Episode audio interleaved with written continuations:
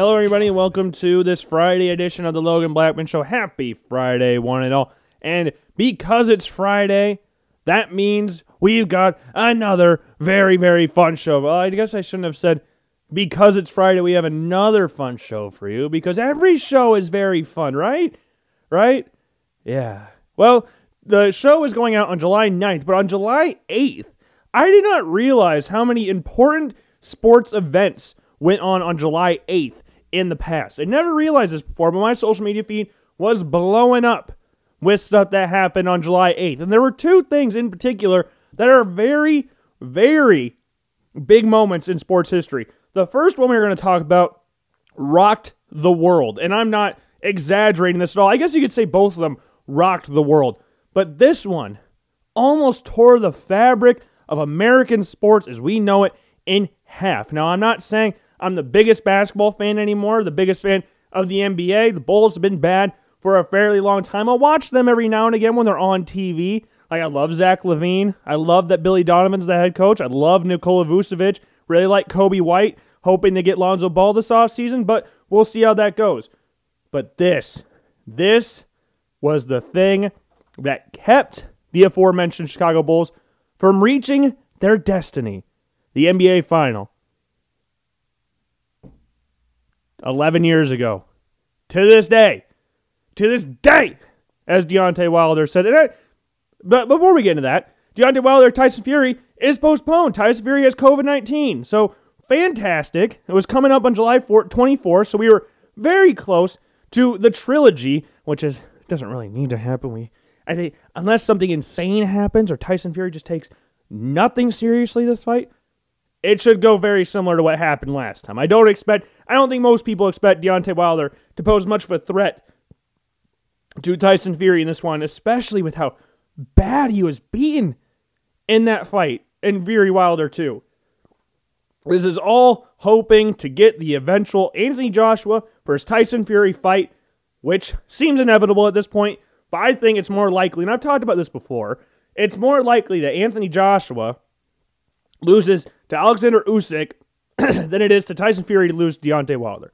That's my opinion. I could be completely wrong about that. We've seen Anthony Joshua lose fights he shouldn't. And the one that he should never have lost, who's not at the level of Usyk, good fighter. I like Andy Ruiz a lot. I love the transformation he's had. I love that he's back in boxing.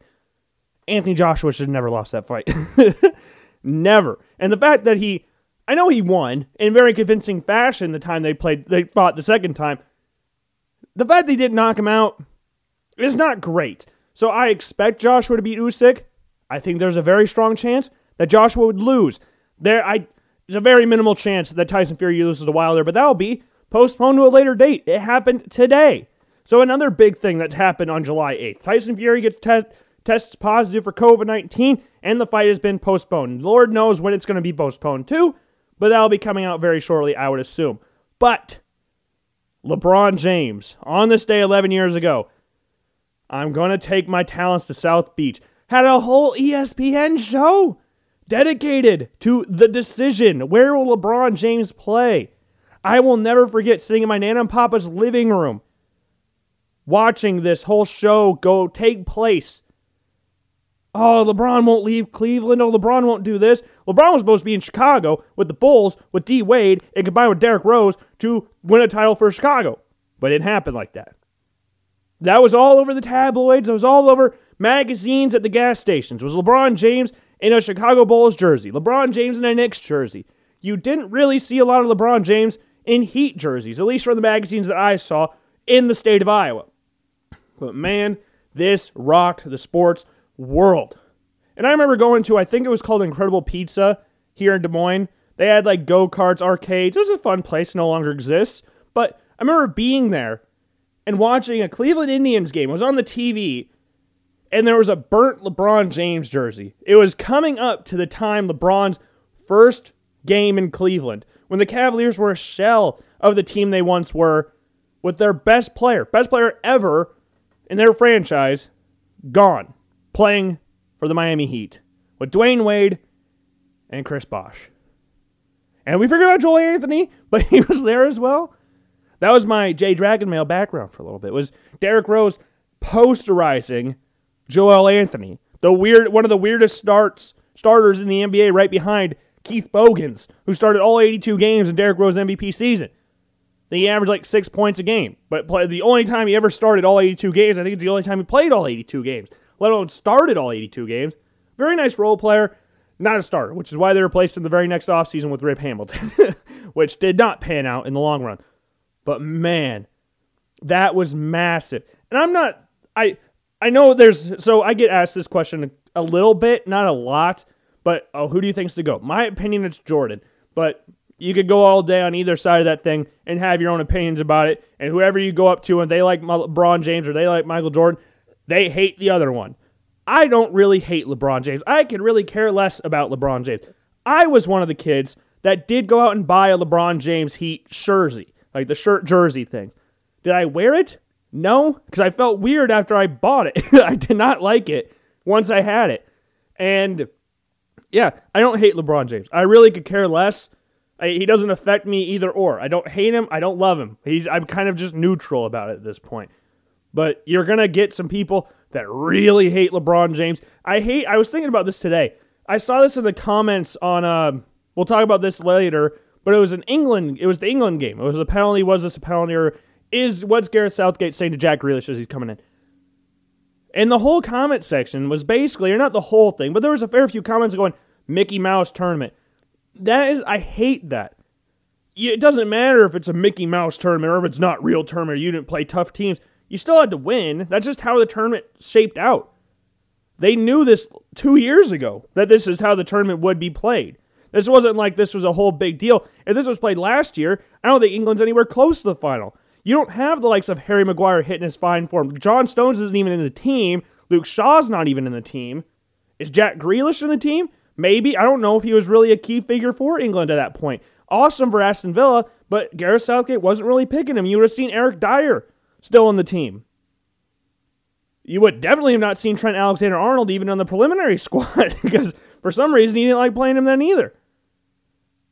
You wouldn't have had, I don't think Phil Foden would have been there. I don't think Bukayo Saka would have been there. I don't think Kalvin Phillips would have been there.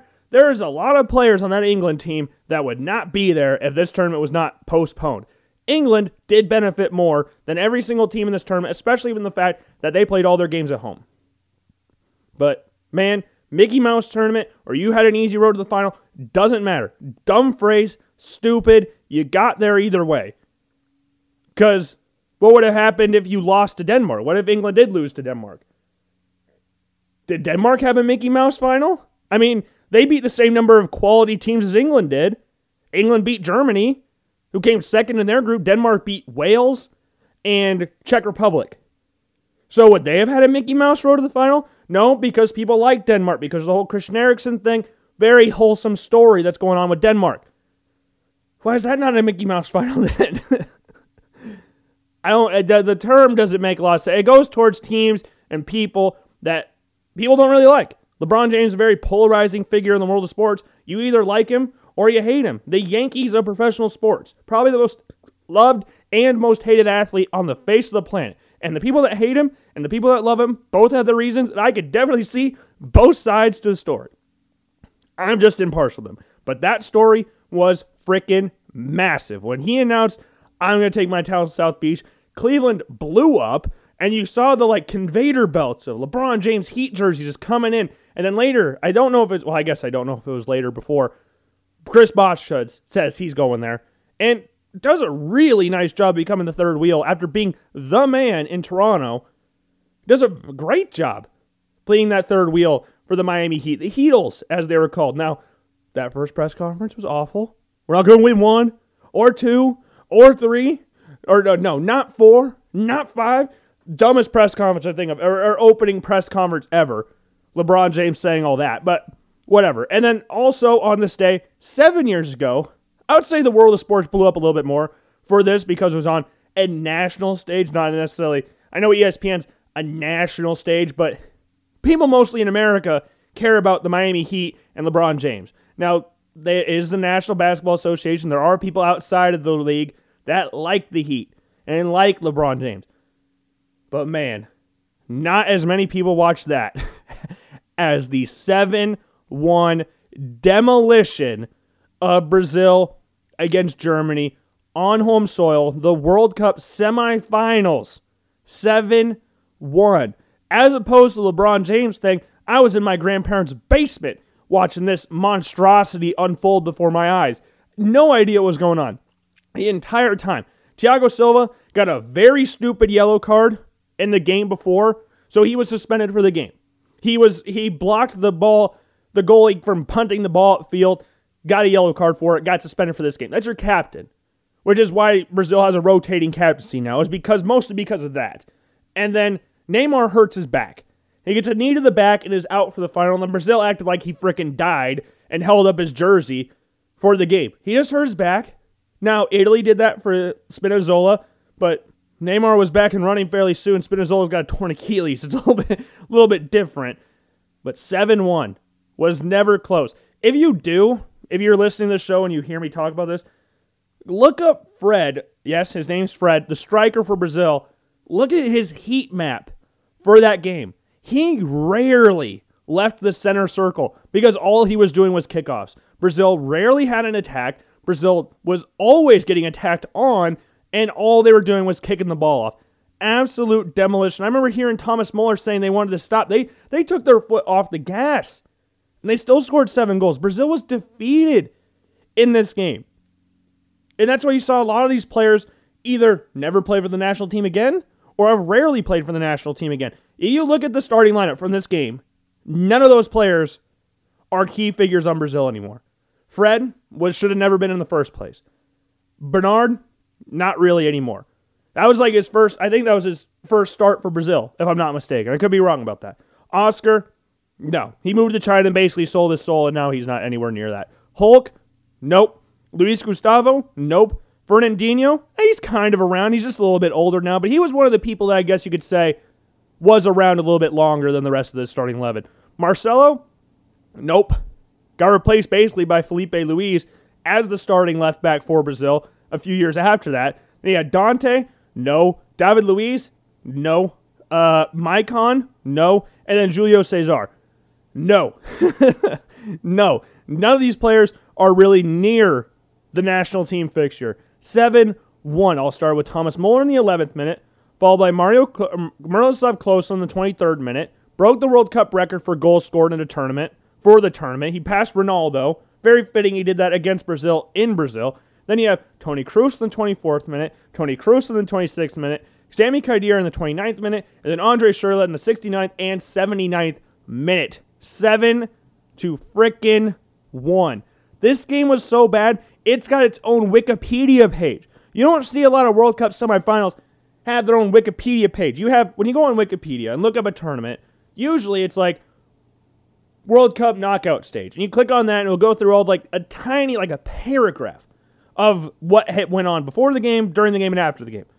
This is a full blown Wikipedia page. Fully published, got pictures and everything. 58,000 people were in attendance for this game. 7 1. And uh, Germany obviously went on to play Argentina in the final, beat Lionel Messi in the late stages of that game with a Mario Götze strike and lift the World Cup. It was a miserable, miserable game. And then they got absolutely shit stomped in the third place game. Why did they even play the third place game? No idea. Lost 3 nothing the, the Netherlands. Don't know why that was played. You had to go from Robin Van Persie, Daley Blind, and Gini Wijnaldum. Uh, that game, the third place games are stupid anyways. They're not really for anything. I mean, yeah, I'm playing for a bronze medal. Good. I mean, sick and especially for Brazil, coming off that game in that fashion, you lost your last two games of the World Cup by a combined score of 10 to 1. Brazil didn't want to play this game. they were not in the mental state to play this game. Yet, it had a whole Wikipedia page. Like, you look at the semifinals for this, it has a semifinal bracket and it has the what this set and what happened. It talks about a little bit Brazil, a little bit about Germany. Right before that main article, Brazil versus Germany, 2014 FIFA World Cup. Click it, whole full blown published page for that game. One of the craziest games I've watched, and that's also the same World Cup that Spain absolutely got thrashed. what was it five one by the Netherlands? right after they just won Euro 2012 and Netherlands had an absolute shit show of Euro 2012 where they finished last in their group. This was that was so unexpected. I was painting houses and got allowed to leave early so I could watch that game because I was so excited to watch Netherlands versus, versus Spain. The 2010 World Cup Finals rematch. A lot of the same players were on both teams. And the Dutch destroyed them. Xabi Alonso scored a penalty early. Spain was up. Looked like a typical Spain game. Not very entertaining to watch, but they were going to get the job done. And then the header. and you should know exactly what I'm talking about when I say the header. Daley Blind's ball forward to Robin Van Persie, who does a beautiful diving header over Iker Casillas to level the game, and the game flipped just like that. And Spain were out of the World Cup shortly after that, finishing third in the group behind Chile, and everybody was pretty much gone for after that. you had one player on the Euro 2020s team that was on that team, and that was Sergio Busquets. I mean, Sergio Ramos would should have been on the team, but he wasn't. The only player you had that was on that roster that lost five to one in the Netherlands was Sergio Busquets, or maybe not in 2010 at least, or 2012. That was the last player they've had that's on the roster. Well, I know Jordi Alba was on the 2012 roster, and he played in the 2010 World Cup. that's what I'm meaning to say. Now I'm thinking about it. Jordi Alba made his debut in the 2012 Euros and signed for Barcelona from Valencia that offseason. So it was like the entire starting lineup was either from Real Madrid or Barcelona, except for David Silva, who played at Man City at the time.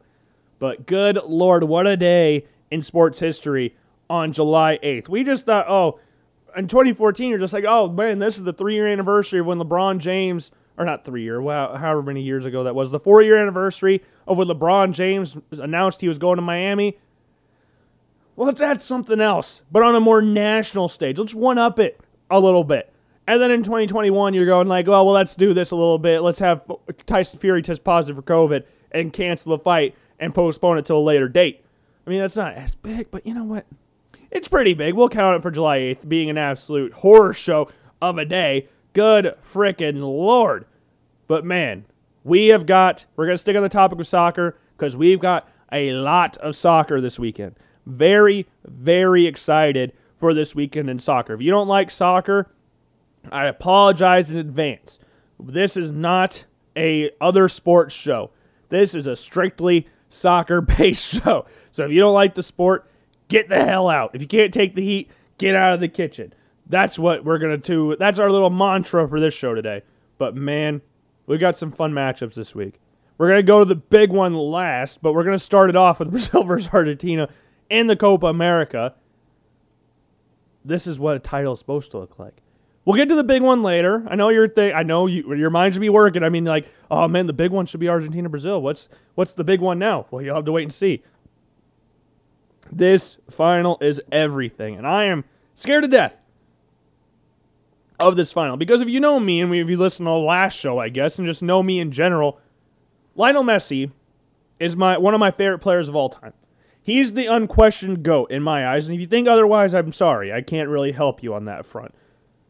But this game, whew, it's a mountain to climb. Let's just say it like that. We already brought up the 2014 World Cup where they lost to Germany in the extra time with Mario Götze's goal. Then lost back to back Copa Americas on penalties, and then Messi retired from international play. Now he's back. He's smiling. He's had an insane tournament. He's responsible for nine goals or something like that. Nine of Argentina's 11 goals or something like that. This tournament have been assisted or scored by Lionel Messi. I don't know if that's the exact stat. I don't know if they scored 11, but I feel like I saw that somewhere. so I'm going to say it now and say it confidently so it sounds right. But man, uh, it's an uphill battle here for Argentina. Argentina, as a team outside of Lionel Messi, have played better than they have at any tournament up until this point in regards to actually producing at a major tournament. Like obviously you went to the final in the 2014 World Cup, but you still had huge misses from likes of Gonzalo Higuain and others. This one, the people are taking their chances. Lautaro Martinez has been awesome for Argentina this tournament. He scored three goals, the second most in this tournament behind Lionel Messi, Rodrigo De Paul, uh, Guido Rodriguez, Alejandro Gomez. They've all put in goals as well for this tournament for Argentina. They are playing very, very well. Now, if I add that up real quick, so we got seven, nine, okay, 11. Yeah, yeah, I was right. I was right on that. Nine of his 11, nine of the 11 goal scored for Argentina are from Messi. But they're playing well. Emiliano Martinez is the best goalie they've had in the 2010s. I like Sergio Ram- Romero, jeez, Sergio Romero a lot. Is he better than Emiliano Martinez is right now? No. I think Sergio Romero's peak was good, one of the best backups in the world at the time. But that's the key. One of the best backups in the world. Like Chase Brice was the best backup in college football, and then he started at Duke and did absolutely nothing. Jacoby Brissett was the best backup in the NFL. Signed a deal right after Andrew Luck retired. Got benched the very next season. Had a very good start to the season. Sucked the rest of it. Nick Foles, another one. Probably the most legendary backup in NFL history. Won a Super Bowl with the Philadelphia Eagles. As a role player. As a situational quarterback, I should have said signs a massive deal in Jacksonville. He's up to Chicago in the next year, and now he's the third string behind Andy Dalton and Justin Fields. Frank Reich, another example, one of the best backups ever, especially in the 90s, best backup in the 90s, goes to Carolina and the New York Jets, goes to another team as well, I can't remember, does absolutely nothing. Like, cool, you're a great backup. You haven't started consistently in a very long time, and you're not literally looking like you're hunting for an opportunity to start somewhere which is what my big issue with Sergio Romero was. Great backup, great backup. But never took an opportunity when he did have a long long term starting situation in Manchester United, when David De Gea was either injured or had the whole fax situation, when the fax didn't go through from Manchester United and Real Madrid, which stopped him going from Real Madrid. Romero never took that, but David De Gea was the best goalkeeper at the time. But you think at that sta- that stage, he would have played well enough to where he deserves the starting job somewhere. Now he's just pissed off because Dean Henderson jumped him in the pecking order, and now he's finally gone. So we'll see if he starts somewhere now. But Emiliano Martinez has been great, as seen in the penalty shootout against Colombia. The shit talking was top, top tier, and backed it up. Backed it up. But man, you look at Brazil's roster, Argentina, Emilio Martinez, however good he's been this tournament, it's been fantastic. He's third string on Brazil. And that's not saying that's not saying a lot because Brazil have two of the top three goalies in the freaking world on their current roster.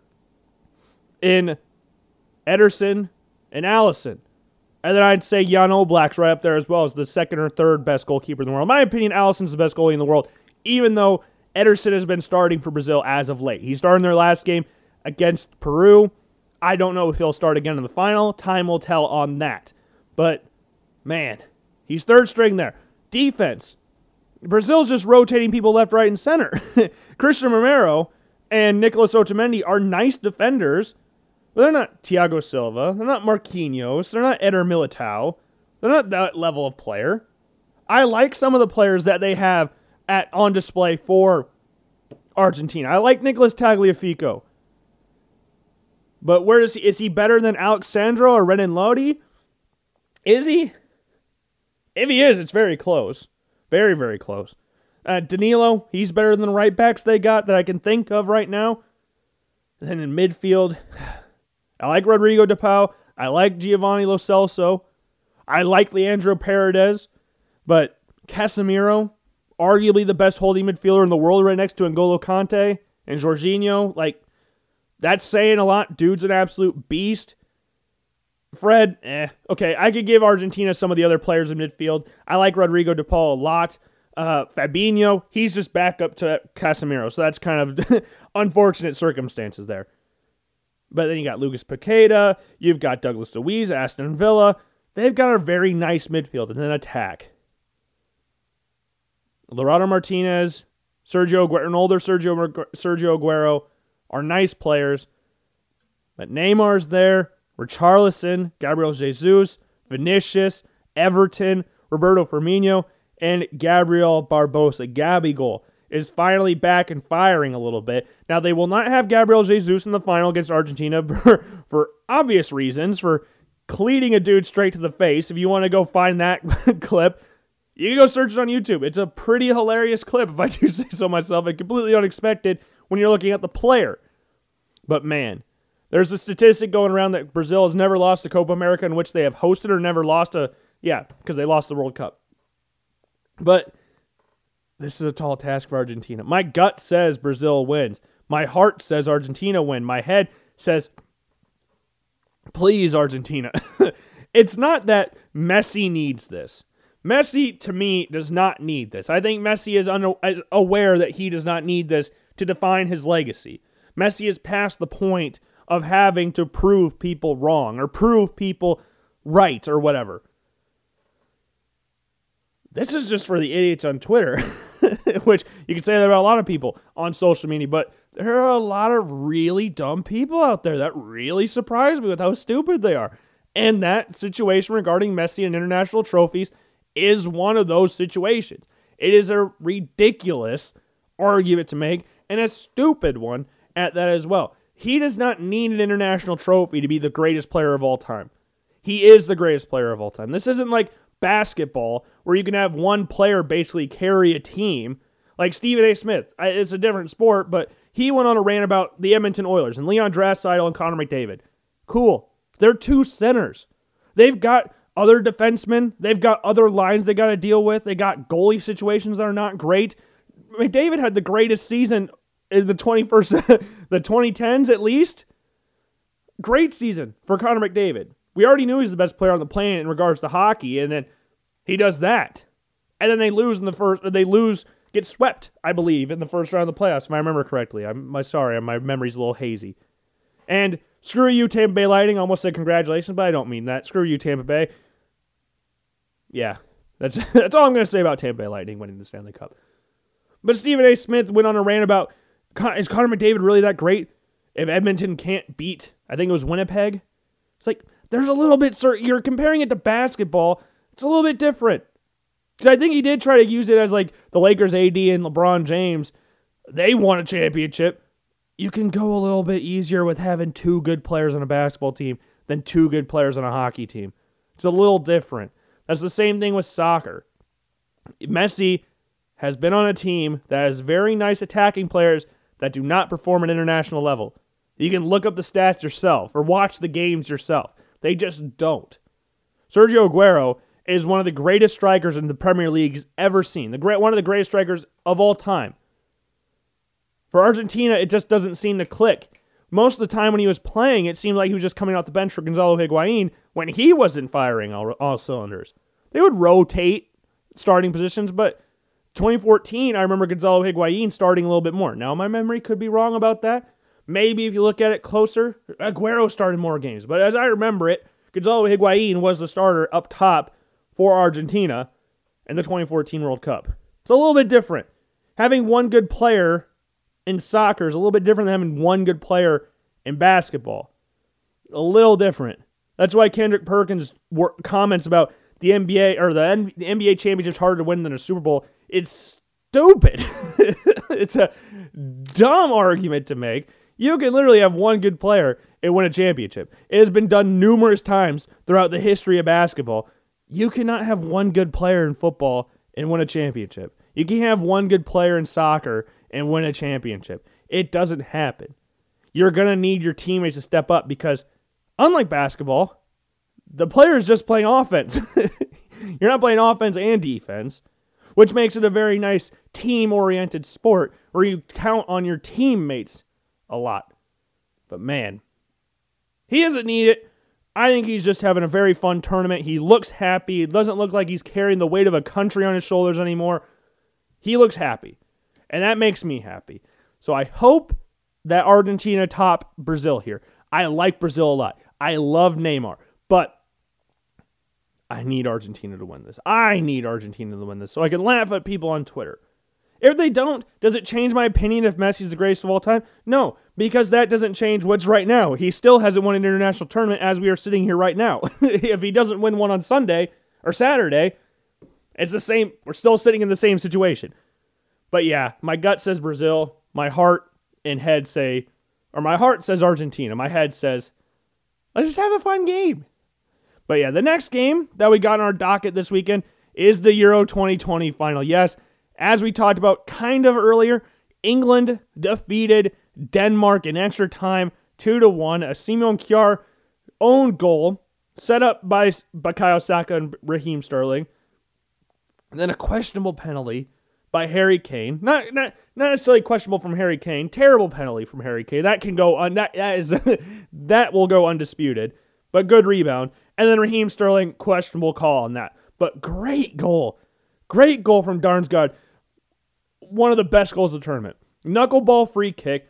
Should Pickford have done better with it? Yes, but great free kick nonetheless. Shocked everybody. I saw a comparison today that was Kieran Trippier's free kick against Croatia in the semifinals of the 2018 World Cup.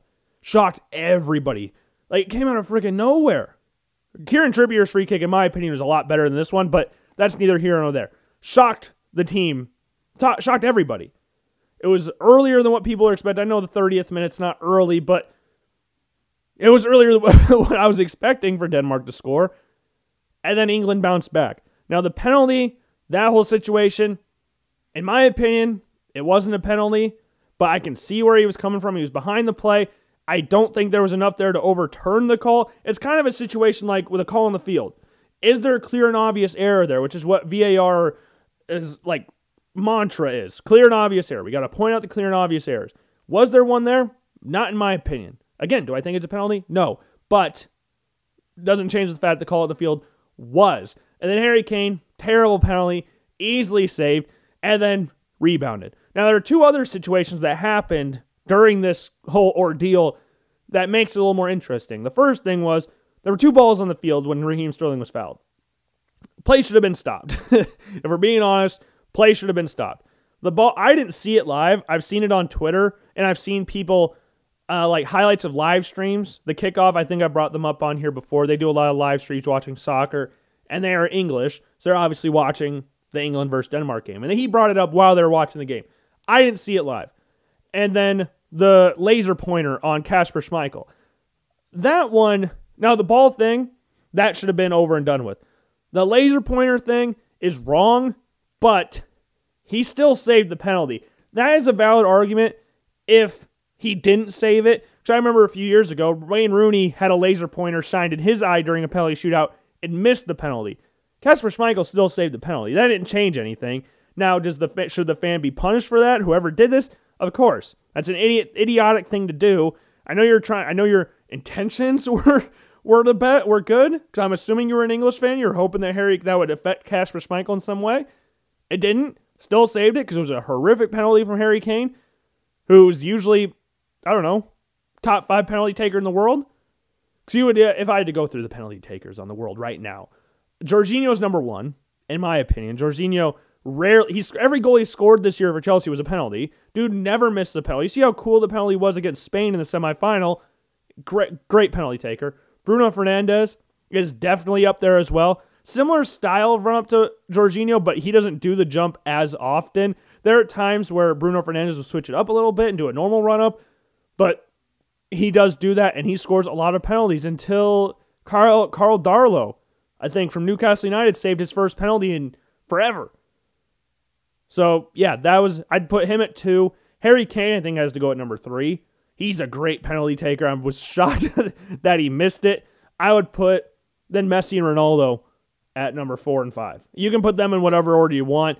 Ronaldo's nickname is Pinaldo, but that's another stupid nickname that goes out there. I'm not Ronaldo's not the GOAT to me and most normal people out there, but people that just kind of put him down, it's the same people that don't rate LeBron. Like if you don't rate LeBron the GOAT, you have to at least accept that he's the second greatest player of all time. You can't be an idiot and go, he's not even top 10. What the hell does that even mean? Of course he's top 10. He's number two. I remember seeing a list a few years ago. We talked, or no, last year during COVID, when COVID was kicking off, we did that Stay Woke Wednesday thing. There was a thing that had Tim Duncan as the greatest first overall pick of all time. Uh, LeBron James still exists. That's not true. Tim Duncan, in my opinion, is the greatest power forward of all time. Doesn't make him the best number one overall pick because the second greatest player of all time was taken first overall. So that kind of defeats that. Same thing with Ronaldo. Does he cherry pick goals? Yeah, but is the nickname Pinaldo really dead? Really circa? Is that really what do I? What's the word I want to look for? is that the word that really you could point to that and go, yeah, that's all Ronaldo does? No. I think Ronaldo's a very goal driven striker at this point. Now he's a goal thirsty striker, just a poacher, but he's not just penalties. He's terrible at free kicks. He's not very creative anymore. He doesn't really provide as much assist anymore, but he can score a crap ton of goals. Insane number of goals. That's all he does at this point in time. But Pinaldo is a dumb, dumb, dumb, dumb, dumb, dumb, dumb, dumb nickname. But Harry Kane, again, jeez, horrible. I've said that about five times because it was it was really bad. but he scored it on the rebound, which it is hard. Scoring that on the rebound, getting it over Kasper Schmeichel, make sure he doesn't save it. They kicked the ball right at Kasper Schmeichel during the game. I think it was Raheem Sterling, right at him. So dude can make himself big.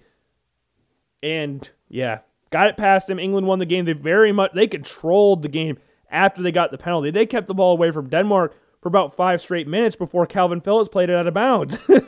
like they gave the ball back to Denmark pretty much. Jordan Pickford, not his best game. I think you can make the argument that he's been the best goalkeeper in this tournament. That there are people that are going to dispute that because they don't like Jordan Pickford or rate him that necessarily that highly, especially with his Everton form.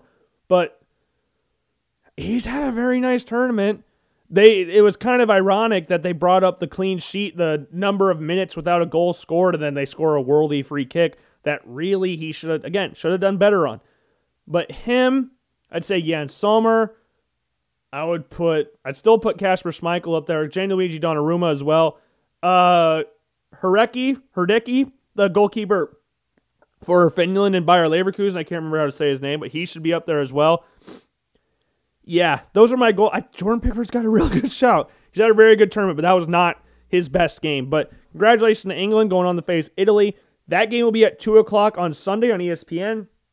And then you're going to have Argentina versus Brazil on FS1 on Sun on Saturday at 6.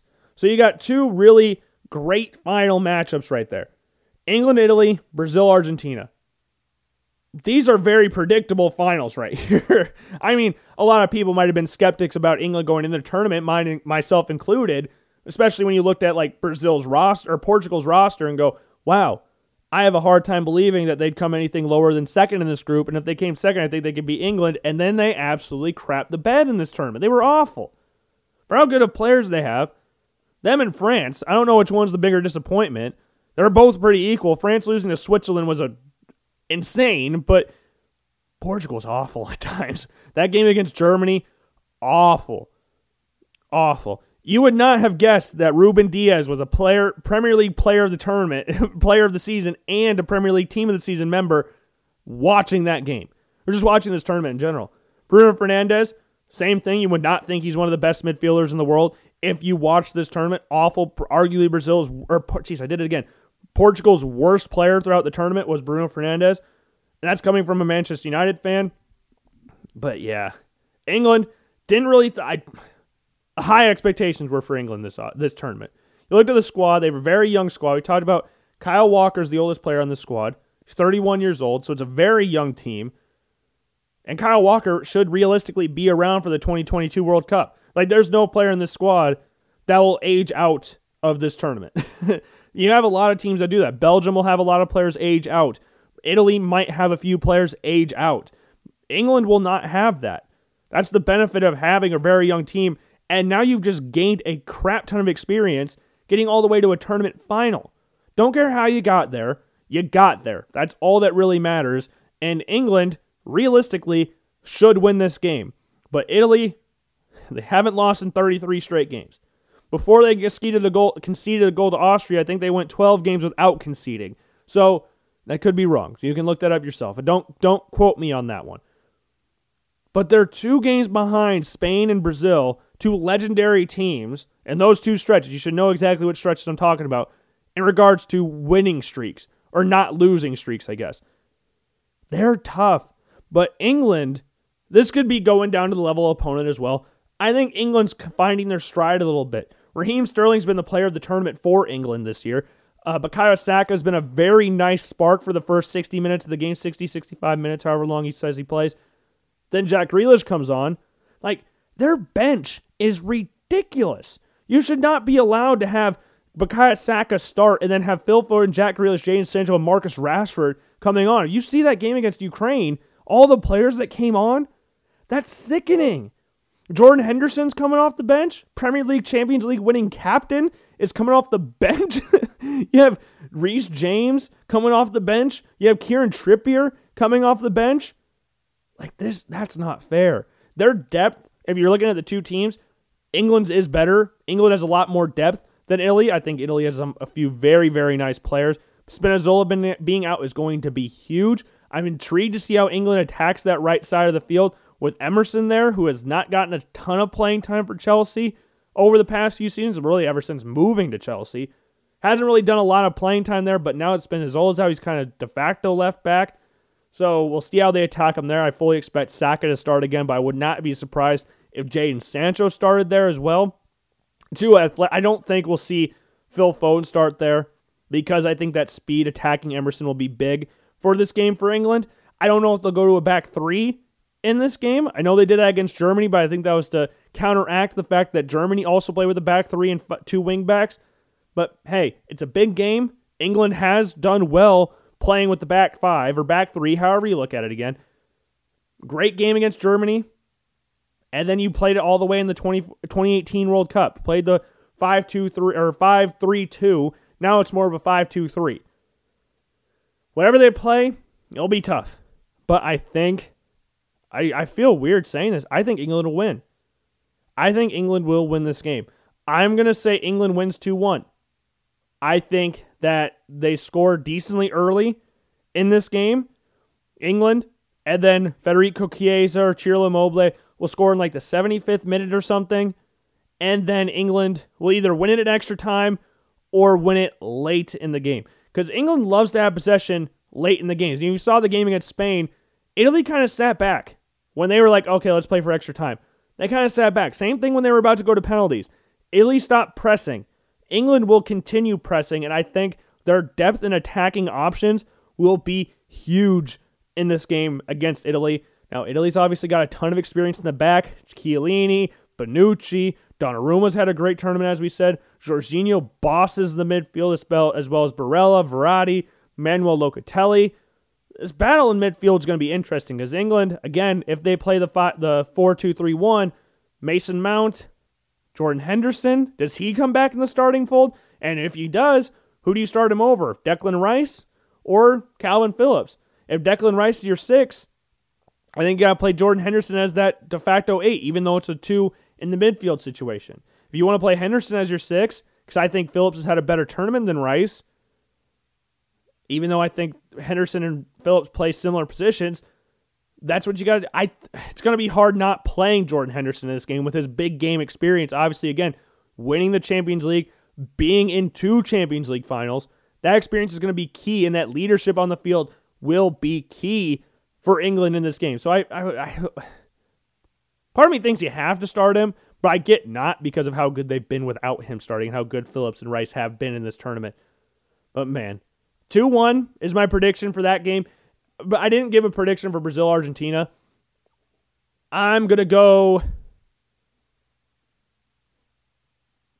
3 2. I'm not going to say a winner. I don't want to say a winner because my gut says Port Brazil. Jeez, I did it again. They speak Portuguese, okay? It's close enough. My gut says Brazil. My heart says Argentina. Do I go with my heart? because I don't want to. Be, I don't like being wrong when I do predictions. It's one thing I've always. No one likes to be wrong in predictions, but I take a lot of pride in getting predictions right, as you saw with my mock draft, where I got more right, more picks right than any other major, you know, draft expert or whatever. But that's whatever. Three two. Argentina. I'm gonna go with our. I'm gonna go with my heart. I'm gonna go with my heart. Will that backfire? Probably. There's probably a hundred percent chance that it ends up being Italy and Brazil winning these tournaments. That's okay. I'm content with that. I'm cheering for England and I'm cheering for Argentina, so sue me. Screw you. I don't really care. But the game that everybody's to be tuned into on Sunday, 7:30, the United States of America versus Haiti in the Gold Cup 2021, the 2021 Gold Cup, the biggest tournament on the face of planet Earth this tournament kind of stupid. I, I, the Gold Cup's dumb. the whole process, the whole thing behind the Gold Cup is just to have the United States and Mexico meet in the final. That's the that's it. And the entire thing, if you look at the groups, it's pretty much the same freaking groups every single year because you have the big four in CONCACAF, which is like North America and the Latin American countries. And the big four, for those of you unaware, are Mexico, United States, Honduras, and Costa Rica. That's the big four. Now you have Panama that likes to be sneaky around these tournaments.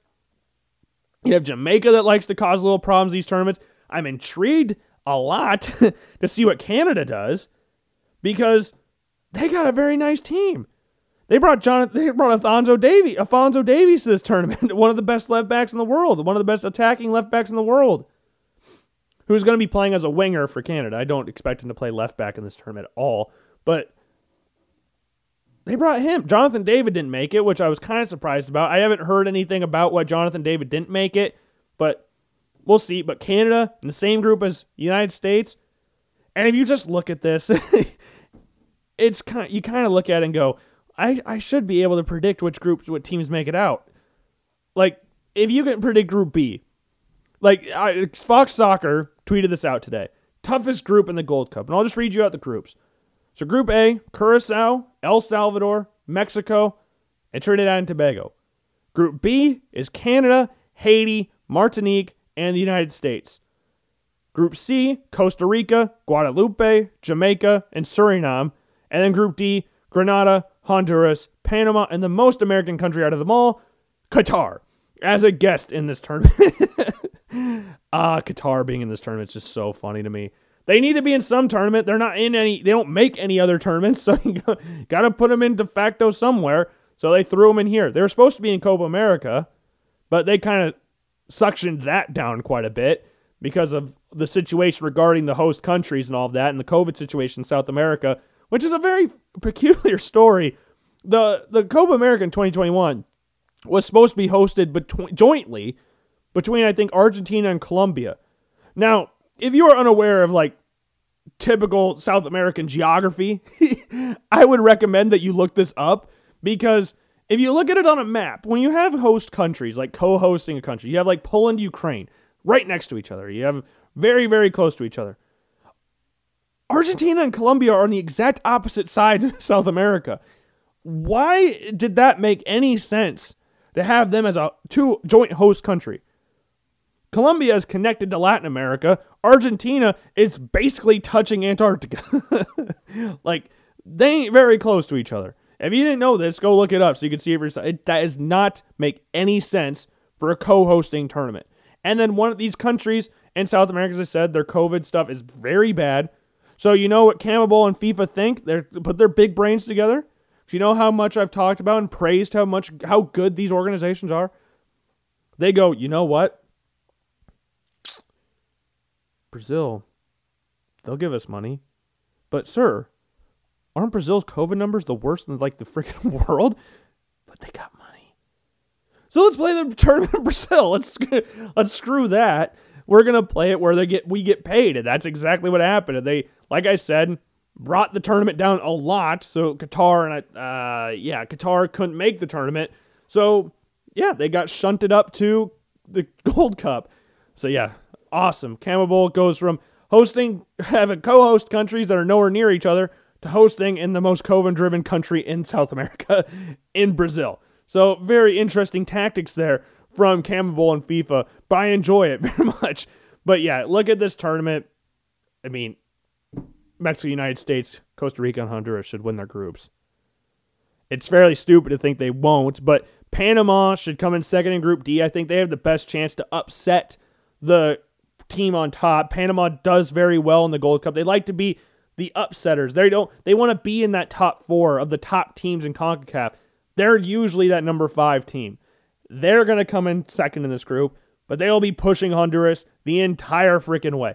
I don't think that either one of them will have any problems with Grenada and Qatar, but that game against those two will be big, and I would not be surprised if this goes down to goal difference for who wins Group D. Group C, I mean, same thing. Jamaica should come in second. Jamaica has somewhat of a decent history of being a an upsetter in these tournaments. They upset the United States a few years ago, caused the United States to come fourth in the Gold Cup. When this whole freaking tournament is set up to have the United States and Mexico meet in the final. That is the only thing this tournament is supposed to do, and they couldn't even do that right. But Jamaica's got some very, very nice players. Andre Blake, one of the best goalies in the MLS, if not the best goalie in the MLS for Jamaica. I'm pretty confident he'll be their captain this tournament. You got Leon Bailey from Bayer Leverkusen coming over, one of the most exciting young players in Europe. You got Andre Gray from Watford coming over. He's just naturalized Jamaican citizen, two caps, 30 years old. Yeah, he's totally a Jamaican. Yeah, it doesn't matter where you're born. it matters where you where you can play. you're not really representing your nation. Andre Gray, not Jamaican. Che, che Adams, not Scottish. uh, Doug, uh, wow, Diego Costa, not Spanish. Diego Costa is Brazilian switched allegiances to Spain right before the 2014 World Cup, and they lost in their first opening match five to one. Is that a coincidence?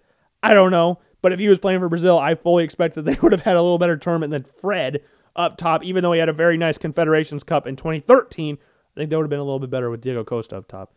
But yeah, there's a lot of weird circumstances around uh, nationalized, like nationalities in regards to national teams. But man, Jamaica does get around that sometimes. Like Bobby Reid playing for Fulham.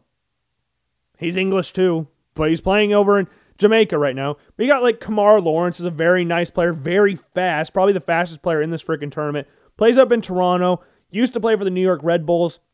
Very fast player. And yeah, there's some good players on this Jamaican team that could upset some people, but I think second place, I don't think they'll have the same strength as Costa Rica. Costa Rica always, not always, but they usually do fairly good in this tournament. Sometimes they'll ups, they'll be a little of uh, underachievers, I guess. But Costa Rica again, being that third wheel in the top four of Concacaf should be big. Now, Keylor Navas is not in this tournament. One of the best goalies in the world, in my opinion, is not going to be in this tournament. One of the most underappreciated goalies the entire tournament. But Bryan Ruiz is still there. Joel Campbell is still there. For some reason, he gets a ton of caps. Well, not for some reason. I know why, because they don't have a lot of attacking talent on their roster. But Keylor Navas not being there is pretty big, and he doesn't really play a lot of games for Costa Rica. He's at 93 caps, but how many of those have come after the 2014 World Cup? I would like to see that.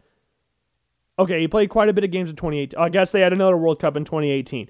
But yeah, he's played two games in the past two years.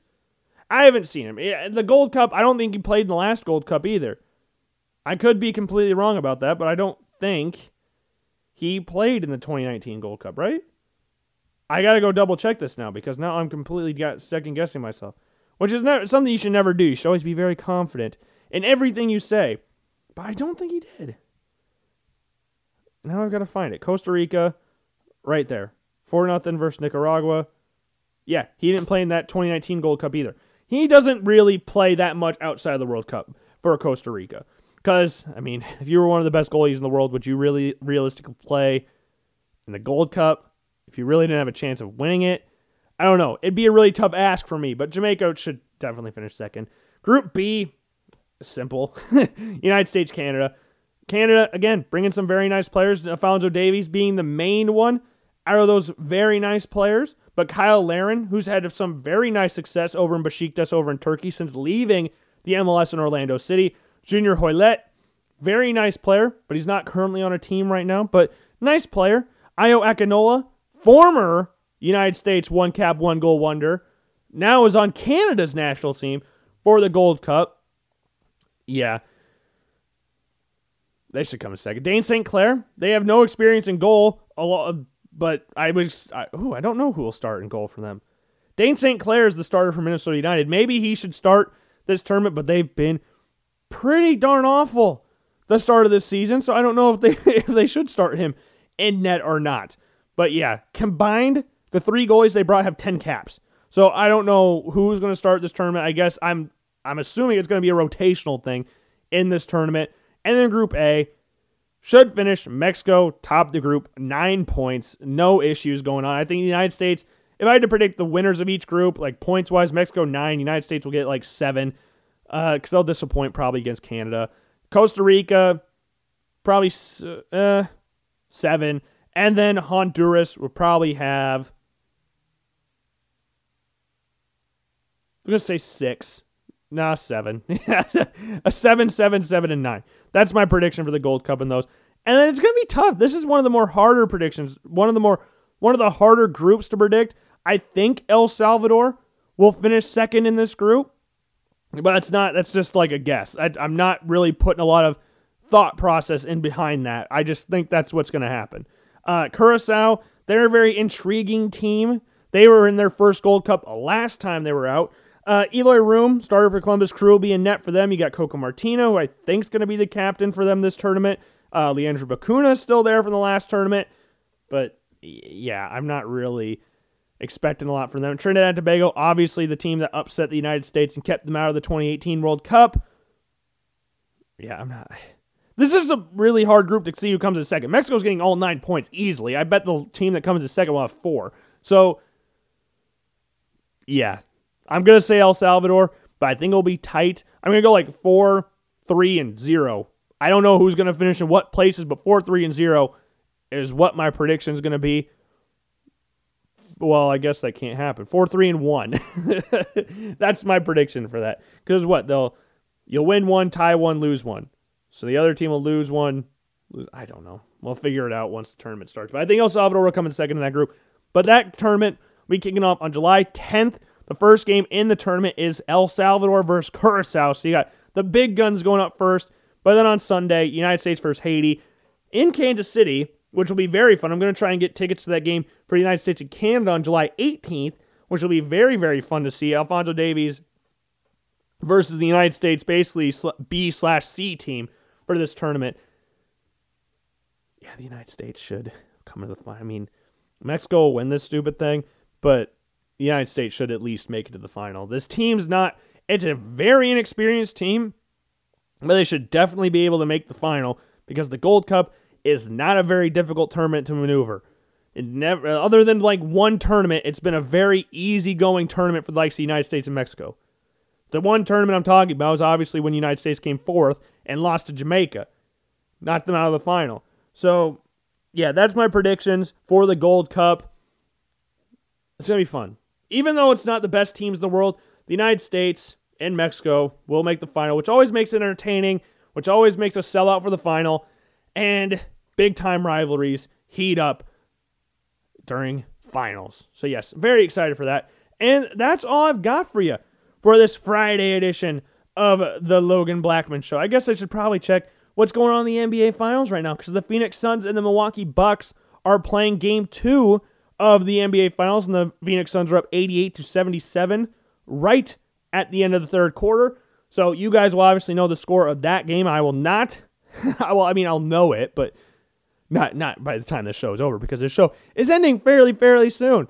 So I hope you enjoyed the show. We're gonna have some more NFL stuff, more draft stuff, hopefully coming to you on Monday. So stay tuned for that. We'll recap the tournaments as well come Monday as well, as we'll have the Copa America and the Euros wrap up this weekend. So that'll be very fun to see.